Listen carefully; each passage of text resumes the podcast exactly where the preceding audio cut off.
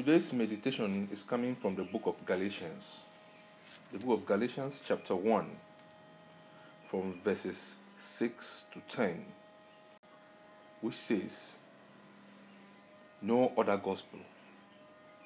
I am astonished that you are so quickly deserting the one who called you by grace, by the grace of Christ, and are turning to a different gospel, which is really no gospel at all. Evidently, some people are throwing you into confusion and are trying to prevent the gospel of Christ. But even if we or an angel from heaven should preach a gospel other than the one we preach to you, let him be eternally condemned.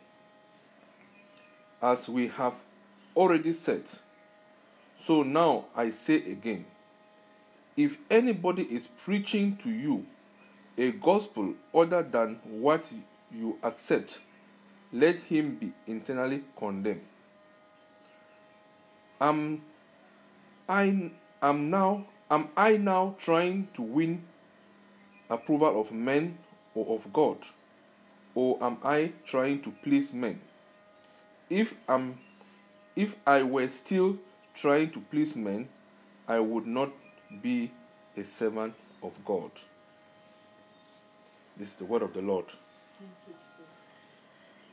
Yeah, we can see from this message this morning that Paul is trying to trying to make us understand and trying to draw us closer to the gospel that we have accepted, which is the gospel of Christ.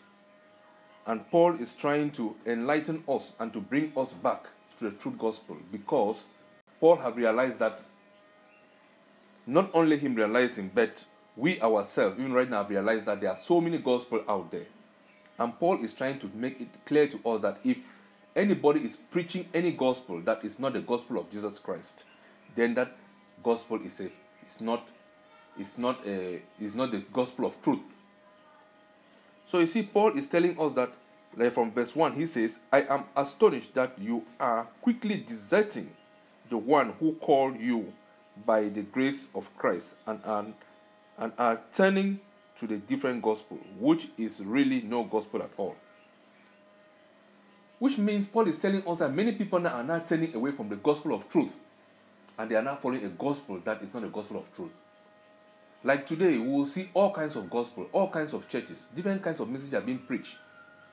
But the only way we can know the truth message of God is by is by reading His Word, because it's only through His Word that the truth gospel is revealed to us. And most of the time, we follow wrong gospels or follow wrong, uh, wrong doctrines because we are not versed with the scriptures. And we'll keep perishing unless we turn to the scriptures and know the truth, so that when we go to any church, we will know if they are preaching the true gospel or the false gospel. And now Paul is telling us that many of us are not deserting the true gospel. And we are turning to gospel that are not the gospel of truth. And what is the gospel of truth? The only gospel of truth is the gospel that preach about Christ. That preach about Christ being the only Lord and Savior of our life. That preach about Christ being the only one who sacrificed himself on the cross to set me and you free. So if there's any other thing that is preaching, if there's any other gospel that's being preached apart from the gospel of Christ, then we are following the wrong pattern. They are following the wrong path that will lead us back to condemnation. And Paul is even saying here that evidently some people are throwing you into confusion and are trying to prevent the gospel of Christ.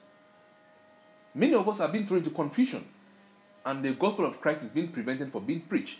And that is what the devil is doing because the devil have infiltrated most of our churches today. Most of our churches today are, is being run by the devil himself because there we just dress dress well, we go to church, we believe we are going to get the word of God, and anything that's been said in the churches, we just say Amen, we receive. But the honest truth is, do we really go through the scriptures to know if that gospel that is being preached is the gospel of Christ, is the gospel of truth? And that's what Paul is telling us that many of us have been led into confusion in such a way that we don't even know which one is the gospel of truth anymore. And only one can, and only thing that can set us free from this is only the, the, is only by reading the scriptures for ourselves and knowing if we are going after the gospel of truth whenever we go to the church to worship.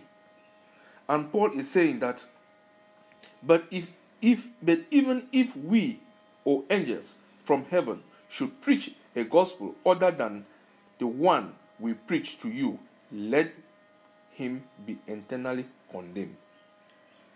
That Paul is saying clearly that even even if we should be misled by somebody preaching a different, a different gospel, let it be clear that that person shall be condemned internally.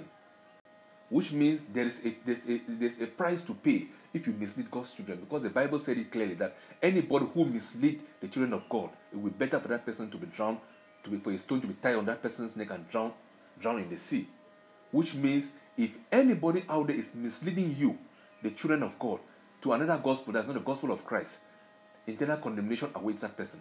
But, the, but the, another thing is that it's not only that person that internal condemnation awaits, it also awaits you that is following that gospel because you have chosen to follow a gospel that's not a gospel of truth. Because if you have opened your heart to the word of Christ, if you have opened your heart to the words in the scripture, you wouldn't have been misled.